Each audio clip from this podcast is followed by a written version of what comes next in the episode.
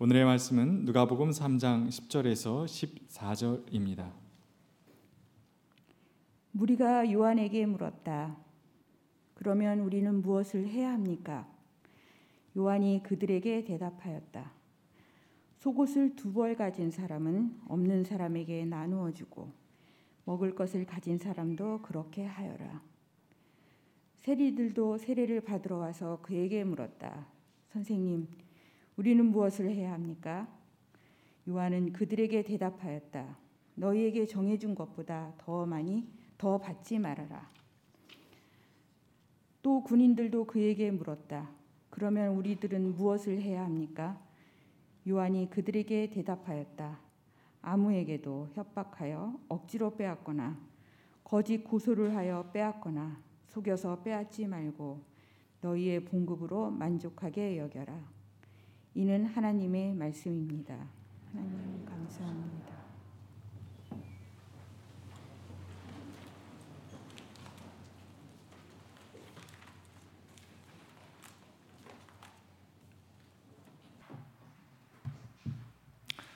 참 좋으신 우리 주님의 은총과 평강이 교우 여러분 모두와 함께 하시길 빕니다. 계절을 보면은 이제는 대설에서 동지를 향해 가고 있는 때 입니다.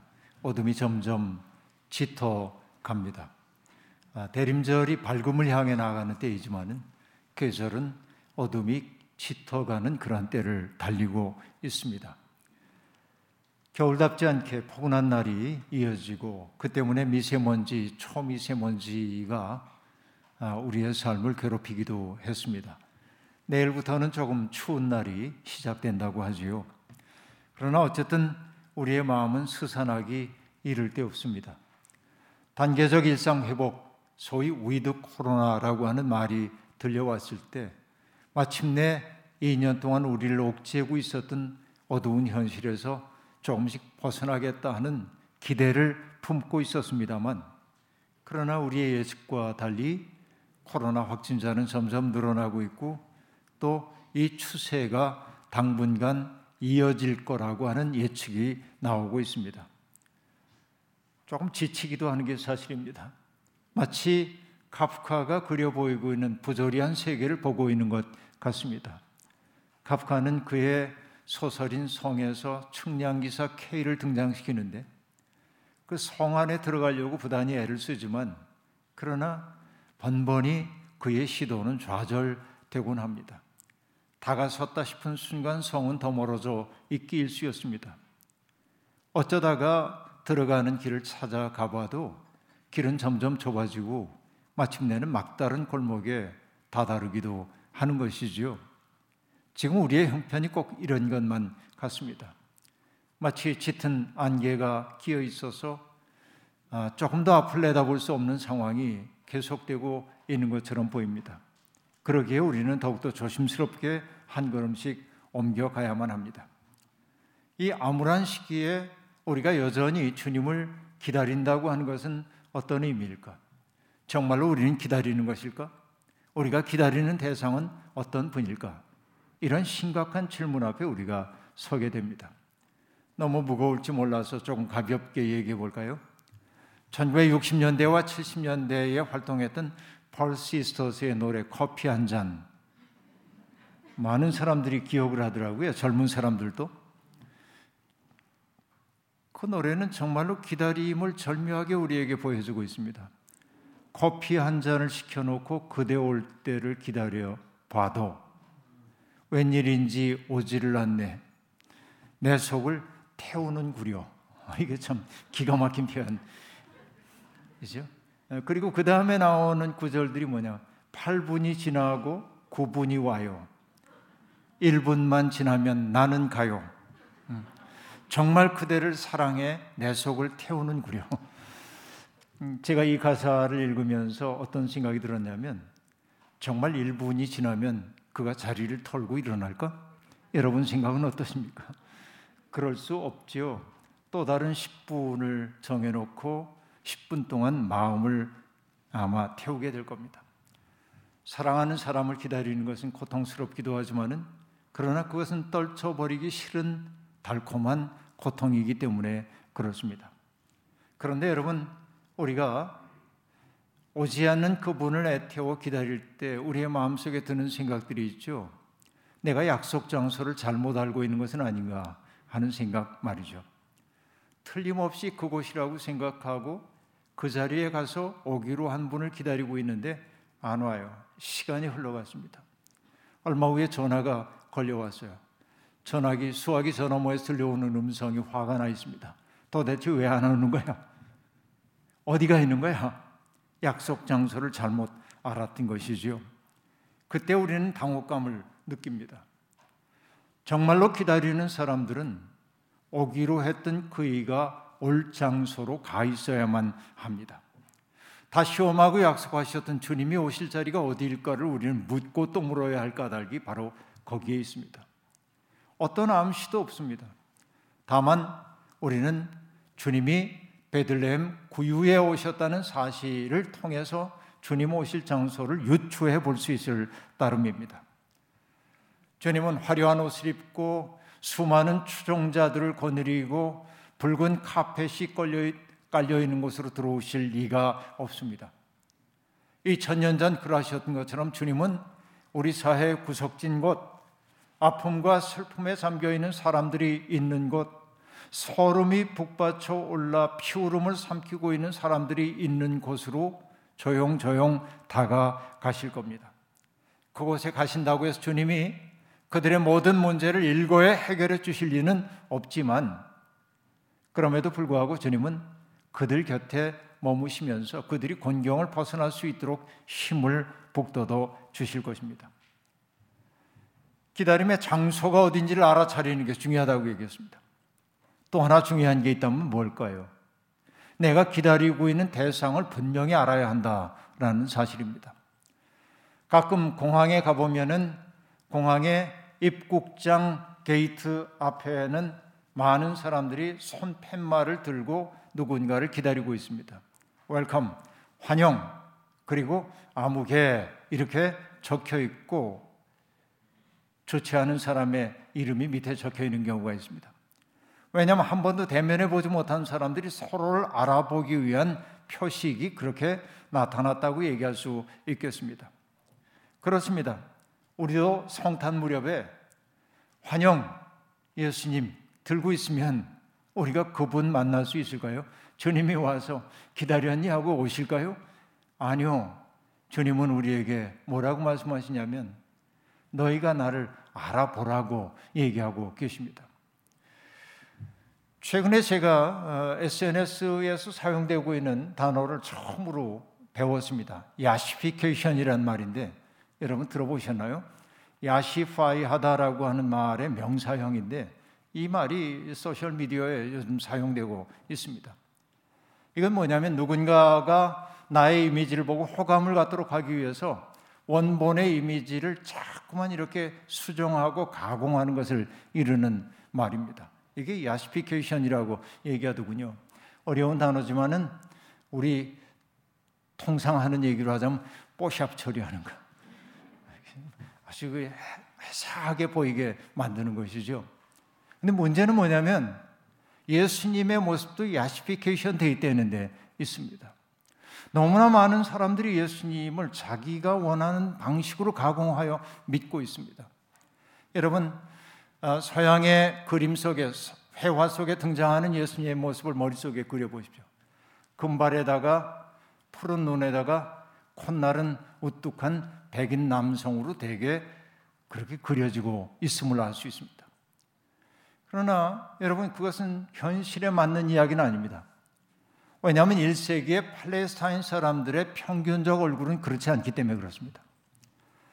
꽤 여러 해 전에 미국의 시사 주간지인 타임지는 표지에다가 예수님의 얼굴로 추정될 수 있는 초상화를 하나 내놨습니다. 1세기 팔레스타인 남성의 평균적 모습을 잡아가지고 그려놨습니다. 이게 사람들에게 다소 정서적 충격을 주었습니다. 왜냐하면 그분의 얼굴은 백인이 아니고 좀 갈색에 가까운 피부톤이었고 코는 약간 소크라테스처럼 뭉툭하고 우리가 보는 것처럼 그리고 머리도 약간 곱슬거리고 아, 검은 갈색 정도의 톤인 것입니다. 눈빛은 맑게 빛나고 있었습니다. 많은 사람들이 생각하고 있었던 예수의 이미지와 그 이미지는 분명히 달랐습니다. 그래서 사람들은 충격을 받습니다. 왜냐하면 우리의 머릿속에 그리고 있는 예수의 이미지는 백인 남성이었기 때문에 그렇습니다. 이게 굉장히 심각한 심리적 현실을 만들어내고 있습니다. 문제는 예수 그리스도에 대한 그러한 모습에 대한 문제만이 아닙니다. 우리의 마음 속에서 예수 그리스도에 대한 변형이 자꾸만 일어나기도 하는 것이죠. 생동하는 주님의 삶과 가르침, 언제나 고통받는 사람들 곁으로 다가가고 또 그 시대에 가장 주류를 이루고 있는 이들에게 엄격한 말씀을 전했던 예수 그리스도는 온데간데 없고 왕권에 씌어진 그리스도의 모습만을 바라보면서 그리스도를 교리 속에 박제화 내온 것은 아니지. 주님은 제자들을 바라보면서 나를 따르라고 말씀하셨지만은 따름에 대한 자신은 없기 때문에 그분을 높은 곳에 올려놓고 주님 경배 받으소서라고 말하고 있는 것은 아니지. 이런 것들이 모두 야스피케이션인 것이죠. 우리의 의식 속에서 일어나고 있는 변형이라고 이야기할 수 있겠습니다. 우리가 믿는 예수님은 어떤 분입니까? 이것이 우리가 던져야 할 근본적 질문입니다. 그분이 내 곁을 스쳐 지나갈 때 나는 과연 그분을 알아차릴 수 있겠는가? 이 질문 앞에 우리는 서 있다 하는 얘기입니다. 대림절이 되면 늘 떠오르는 인물이 세례자 요한입니다. 기독교는 그를 그리스도께서 오실 길을 닦는 사자라고 이야기했습니다. 그리고 그는 광야에 외치는 사람의 소리라고 일컬어지기도 했습니다. 그는 들사람 야인이었습니다. 그는 느른한 일상 속에 빠져 지내고 있는 사람들을 뒤흔들어 놓는 천둥 같은 소리로 사람들에게 다가섰던 사람입니다. 도시적 편안함 따위는 다 내던지고 활활 타오르는 횃불처럼 살았던 사람입니다. 그는 예수님처럼 고통받고 있는 사람들에게 다가가서 그들의 상처를 어루만지고 다정한 말로 위로해주고 이런 분 아니었습니다. 그는 거침없는 말로 인간의 마음을 습격하는 사람이었습니다. 세례자 요한은 친절하지도 않고 다정하지도 않았습니다. 우리가 적당히 어르고 달래는 말을 통해서 나 자신의 행동을 합리화할 수 있는 여지를 주지 않고 정말 칼날처럼 예민한 말로 우리의 양심을 습격했습니다. 그가 외쳤던 말이 무엇이죠?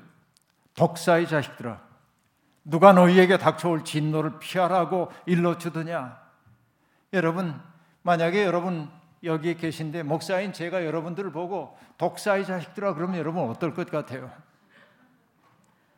지금 요한 앞에 있는 사람들은 바로 그 소리를 듣고 있는 겁니다. 독사의 자식들아, 누가 너희에게 닥쳐올 진노를 피하라고 일러주더냐? 회개에 알맞는 열매를 맺어라.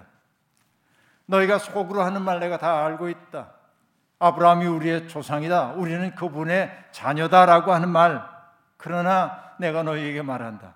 하나님께서는 여기에 널려 있는 이 돌들로도 아브라함의 자녀를 만드실 수 있다.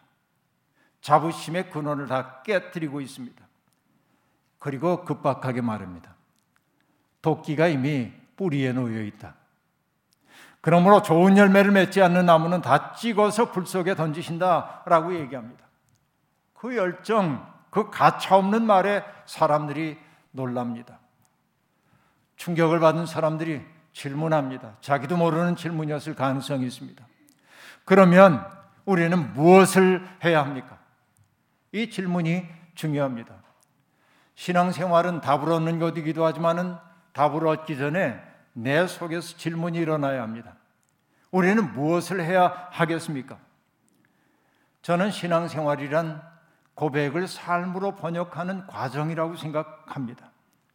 내가 고백하는 바를 나의 삶을 통하여 나의 손발을 통하여 현실이 되게 만드는 게 신앙생활이란 말이죠.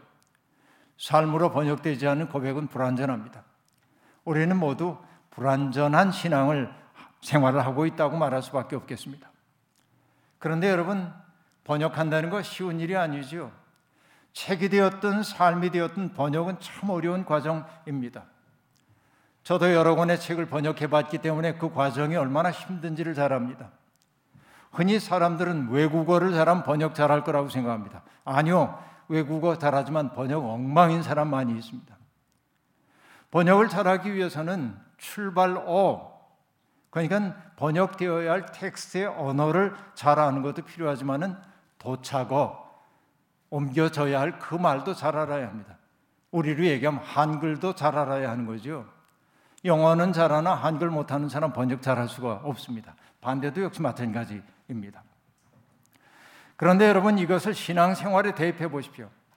말씀을 삶으로 번역하려면 먼저 뭘 알아야 합니까? 말씀을 알아야죠. 텍스트. 성경이 우리에게 가르치는 바가 무엇인지를 정밀하게 알아야 합니다. 그러나 그것만 가지고는 안 됩니다. 우리가 살고 있는 현실 곧 context에 대한 이해도 정밀하지 않으면 안 됩니다. 그래야만 성경이 우리에게 말하는 말을 나의 삶 속에 옮길 수 있기 때문에 그렇습니다. 문제는 우리가 살고 있는 현실이 복잡하고 미묘하다는 데 있습니다. 정답이라고 여겼던 것들이 정답이 아닐 때가 많다는 데 있습니다. 나는 틀림없다고 생각했는데 나중에 알고 보니까 내가 오류임이 드러나기도 합니다. 이게 어쩔 수 없는 인간의 모습이기도 합니다. 성경은 우리가 날마다 직면하고 있는 모든 문제에 대한 답을 제시해 주지도 않습니다. 그러니 우리는 정말 고통스럽습니다. 한때 신학자들은 상황은 묻고 성경은 답한다는 말을 즐겨 했습니다. 신학교 시절에도 그 말을 참 좋아했습니다. 어떤 상황에서든 성경을 향해 질문을 던지면 답이 나올 줄로 알았어요. 오래 살다 보니까 꼭 그런 건 아니에요. 답 없는 질문들이 너무 많아요. 그럼 우리 성경을 덮어야 할까요? 아니요, 우리는 분명히 알고 있는 게 있습니다. 우리의 일상의 모든 순간에 대한 답을 주진 않지만은 성경은 우리에게 분명히 지향해야 할 방향은 가르쳐 주고 있다. 사람이 사람답게 살기 위해서 하나님의 뜻대로 살기 위해 어떠해야 하는지를 분명히 가르쳐 주고 있다고 말할 수 있겠습니다. 그렇게 우리는 더욱더 겸손하게 성경에게 길을 물어야 합니다. 나의 지식과 경험에만 의지하여 판단하다 보면 방향을 잃고 헤매기 일수이기 때문에 그렇습니다. 그리고 우리는 압니다. 하나님의 말씀 속에는 하나님의 숨이 깃들여 있고 그 숨은 우리 속에서도 작동하고 있다는 건 말입니다. 그래서 우리가 겸허하게 하나님의 말씀을 경청할 때 성령은 우리 속에서 우리가 마땅히 가야 할 길을 일러 주기도 하는 겁니다. 그러면 우리는 무엇을 해야 합니까? 이 질문 앞에 요한은 일반적인 대답을 내놓습니다. 속옷을 두 벌 가진 사람은 없는 사람에게 나누어 주어라.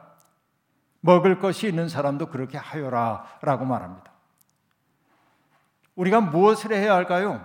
이 질문에 세례자 요한은 금식 기도를 해라. 철야 기도를 해라. 헌금을 많이 해라. 이런 소리 안 합니다. 그가 가리키고 있는 것은 교리가 아닙니다. 삶입니다. 어떤 삶입니까? 고통받는 사람들의 처지를 헤아리는 사람이 되라고 하는 것이죠. 곧 나눔이 하나님의 뜻이라는 것입니다. 독차지하는 것은 하나님을 거스리는 일이라고 얘기합니다.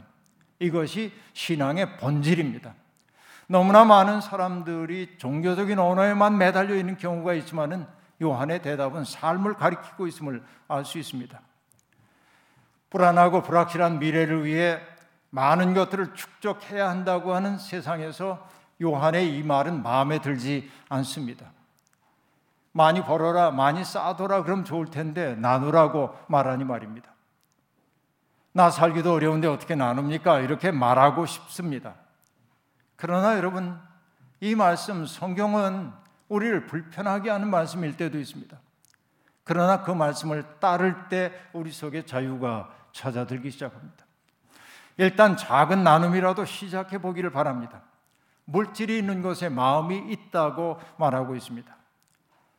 나눔을 통해서 우리는 물질적으로 조금 줄어들는지 모르지만은 그러나 줄어든 물질보다 훨씬 더 큰 선물을 얻게 됩니다. 그 선물의 이름은 보람이고 삶의 의미입니다. 우리의 삶의 의미라고 하는 것은 내 속에서 생겨나는 게 아니고 누군가가 내게 뭔가를 요구할 때 거기에 응답하는 과정을 통해 발생하는 것이 의미입니다. 누군가 정말로 어려운 일을 보고 그의 삶을 돕기 위해 나의 지갑을 열었을 때 우리도 모르는 사이에 우리는 감사함을 느끼게 됩니다. 여러분, 네팔에서 활동하고 있는 한 활동가가 있습니다. 그 이름이 올가 머레이라고 하는 분입니다. 미국인 활동가인데요. 지금 살아계신 지는 제가 확인할 길이 없지만은 살아계시면은 96세가 되었을 겁니다. 근데 이분이 나이가 60이 되었을 때 관광차 네팔에 갔습니다. 쉐르파를 대동하고 높은 곳에 올라갔다가 그만 발을 잘못 뛰죠. 뼈가 부러졌습니다. 관광을 위해 찾아갔던 그곳에서 큰 시련을 만난 거죠. 그는 세르파의 등에 업혀가지고 마을로 내려왔습니다. 그리고 그 마을에서 치료를 받고 있었습니다. 어느 날 보니까 그 마을에 마을 잔치가 열려 있고 사람들이 잔치를 벌이고 있는데 차 한 대가 버스 한 대가 들어왔습니다. 뭔가 했더니 10살 정도밖에 되지 않은 소녀들이 그 차에 태워지는 것을 봤어요. 나중에 올가 모레이는 알아차렸습니다. 가난한 아버지들에게 그 소녀들이 팔려가고 있다는 사실을 말입니다. 카트만두에서 온 그 중개인들이 그 마을에 살고 있는 가난한 소녀들을 사가지고 가고 있었던 것입니다. 카트만두로 팔려간 그 소녀들은 한 집안에 정말 하녀처럼 살게 되어, 되는 것이죠. 허드렛 일을 하면서. 현관문에서 자야 했고요. 죄인 남긴 음식 먹어야 했고요. 학교 가지 못한 거 물론이고요. 아파도 치료도 받지 못했습니다. 심지어는 폭력과 강간의 희생물이 되기도 했습니다. 올가는 그 사실을 알고 큰 충격을 받았습니다. 자기가 할 수 있는 일은 아무것도 없다고 느꼈을지 모르죠. 하지만 그는 자기 고향으로 돌아가서 재산을 정리하고 그것을 가지고 네팔로 돌아왔습니다. 그리고 팔려가는 소녀들을 자기가 샀어요. 소녀 한 명당 얼마냐면 돼지 한 마리 값인 50달러였습니다. 지금부터 30년 전 이야기입니다. 그리고 그 아이들을 즐겁게 아버지들에게 돌려보냈습니다. 그런데 얼마 되지 않아 그 아버지들은 소녀들을 또 팔아버리고 말았습니다. 그래서 올가 모레이는 이렇게 하면 안 되겠다 생각하고 그 소녀들을 위해서 네팔 청소년 재단을 만들었고 그래서 직접 그 소녀들의 비용을 지불하고 아이들을 데려다가 거기서 키우기 시작했습니다. 25년 동안 올가가 도운 청소녀들은 12,000명에 달합니다. 어마어마한 숫자이지요. 그리고 그 가운데는 대학을 보내가지고 어엿한 직업을 갖는 아이들도 나오게 되었습니다. 올가의 그와 같은 행위를 통해서 네팔의 문화가 바뀌었습니다. 이제 소녀들을 사고 파는 그런 행위가 법으로 엄격하게 금지되었고 그런 일을 행하는 사람이 있으면은 법에 의해 엄벌에 처해지게 되었던 거죠. 문화 전체를 바꿨어요. 생각해 보면 다리가 부러졌던 그 사건이 올가 머레이에게는 아주 불행한 사건이었지만 그러나 다리가 부러짐을 통하여서 그는 새로운 다리 하나를 얻게 된 거지요. 마치 야복강에서 기도하던 야곱의 환도뼈가 부러진 후에 이스라엘로 거듭났던 것처럼 올가는 전혀 예측하지 못했던 삶 속으로 들어갔고 그런 의미에서 그는 하나님의 위대한 일꾼이 되었던 것이죠. 여러분 우리는 성경 이야기를 잘 합니다. 한 소녀가 바쳤, 소년이 바쳤던 보리떡 다섯 덩이와 물고기 두 마리로 5천 명이 넘는 사람들이 먹고 즐겼다고 하는 이야기 말입니다. 우리가 할 수 있는 일 너무 적더라도 우리가 해야 할 일을 작은아마 시작하게 될 때 하나님은 뭔가 사건을 일으키신다고 우리는 분명히 알아야 할 것입니다. 나눔과 돌봄에 대한 이야기 끝에 두 부류의 사람이 등장합니다. 하나는 세리이고 또 하나는 군인입니다. 세리는 여러분 아시다시피 이스라엘 동족들의 피를 빨아먹는 로마의 부역자로 취급받던 사람입니다. 인간 이하의 취급을 받았었죠. 지금도 세금 문제는 예민하잖아요. 세금 좋아하는 사람 아무도 없습니다. 그러니까 세리는 윤리적 행실을 한다 해도 그는 의심의 대상이 될 수밖에 없는 사람이었습니다. 군인들 역시 마찬가지입니다. 군인들은 언제나 공권력을 가지고 누군가를 폭력적으로 대하는 사람으로 인식되고 있었기 때문에 그렇습니다. 그들도 요한에게 질문했습니다. 우리는 무엇을 해야 합니까? 요한의 대답은 명확합니다. 세리들에게 정해진 세 이상의 것을 받지 말고 그래서 너희에게 정해진 것만 받으라는 겁니다. 다시 얘기하면 너희에게 주어져 있는 징수권을 이용하여 제 뱃속 차릴 생각하지 말아라 라고 하는 얘기입니다. 간결합니다. 군인들에게도 우리가 뭘 해야 할까요? 라고 물어볼 때 군인들에게 똑같은 말을 하고 있습니다. 아무에게도 협박하여 빼앗지 말고 거짓말로 고소하여 빼앗지도 말고 그리고 속여서 빼앗지 말고 너희의 봉급으로 만족하여라 라고 말하고 있습니다. 다시 얘기하면 일체에 빼앗는 행위, 자기가 가지고 있는 권력을 이용해 가지고 누군가의 것을 빼앗는 일체의 행위를 하지 말라고 하는 말입니다. 달리 얘기하면 완장질 하지 말아라 이런 말이죠. 여러분 소설가인 우리 윤은길 선생님이 완장이라고 하는 소설을 쓴 적이 있는데 소설 다 소개할 수는 없지만은 한적 같은 시골 마을에 저수지 관리권을 둘러싸고 싸움이 벌어졌는데 최 사장이라고 하는 사람이 동네 건달인 종술에게 그 저수지 관리인으로 임명을 하는 거죠. 그러면서 얘기합니다. 너 완장 두른 거라고. 네가 뭐든지 할 수 있다고. 그러자 종수는 종술은 폭군으로 변하는 거야. 폭력적으로 변해요. 그가 여러분 이 윤홍길 선생이 들려주고 싶어 하는 얘기는 무엇이겠습니까? 사람은 조그만 완장이라도 채워지면 뭔가 구실을 하고 싶어 해요. 여기 칼이 이 속에 차여져 있으면 사용하고 싶은 게 인간이죠. 이게 인간의 권력 본능이에요. 그러니까 군인들에게 그 모든 일체의 권력 본능을 내려놔야 한다고 얘기하고 있습니다. 그럼 여러분 오늘 본문 얘기 다 끝났죠? 그럼 끝난 건가요? 아니요. 이제 우리가 던져야 할 질문입니다. 우리는 뭘 해야 할까요? 이 자리에 앉아 계신 여러분 모두가 한번 질문을 해 보십시오. 나는 무엇을 해야 할까요? 제가 여기에 있는 모든 분들을 직업군으로 분류해 가지고 다 말할 수 없어요. 여러분 스스로 생각해 보십시오. 목사가 그에게 우린 뭘 해야 할까요? 라고 물으면 다양한 대답이 있겠지만 거룩함에 대한 이해와 해석을 독점하지 말고 진리를 알고 있다는 명분으로 사람들을 오도하지 말라고 할 것 같아요. 제겐 그렇게 들려와요. 그리고 정치가들이 우리는 무엇을 해야 할까요? 라고 말하면 공공에 속한 것을 사유화하지 말아라. 너희들에게 위임된 권력을 통해서 제의속 차리지 말아라 할 것 같아요. 집 부자들에게 우리가 뭘 할까요? 라고 물어보면 집 없는 사람들을 서럽게 하지 말라고 얘기하지 않을까요? 법률가들에게 우린 뭐 할까요? 라고 물으면 정의와 공의를 훼손하지 말라고 말할 겁니다. 의사들에게 뭐라고 대답할까요? 인생의 가장 어려운 때를 지나고 있는 이들을 무정하게 대하지 말고 정성껏 돌보라고 말하지 않을까요? 교사들에게 묻는다면, 교사가 묻는다면, 성적에 따라 학생들 차별하지 말라고 할 것 같아요.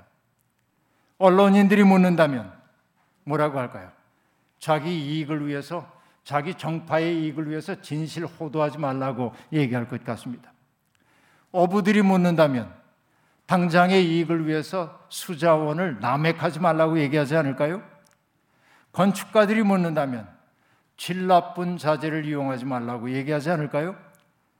고용주들에게 묻는다면 일하는 사람들을 함부로 대하거나 수단으로 삼지 말고 환경 훼손하지 말라고 대답하지 않겠습니까? 이것은 여러분 한없이 늘어날 수 있습니다. 청년들이 만약에 우리는 무엇을 해야 합니까? 라고 묻는다면 뭐라고 할까요? 세상이 만들어 놓은 기준에 맞추느라고 인생 허비하지 말라고 할 것 같아요. 제겐 그렇게 들려와요. 일본의 작가인 마루야마 겐지가 들려주는 이야기가 있습니다. 오늘의 길들여진 젊은이를 보면서 나이 많은 작가가 이렇게 얘기합니다. 사회가 정한 평균적인 삶의 기준에서 아주 조금 벗어난 것만으로 허둥대고 뒤처졌다고 좌절하고 주눅드는 것처럼 꼴사납고 우스운 일은 없다. 이게 아니고도 재미있는 인생이 얼마든지 많다는 점을 알아야 한다.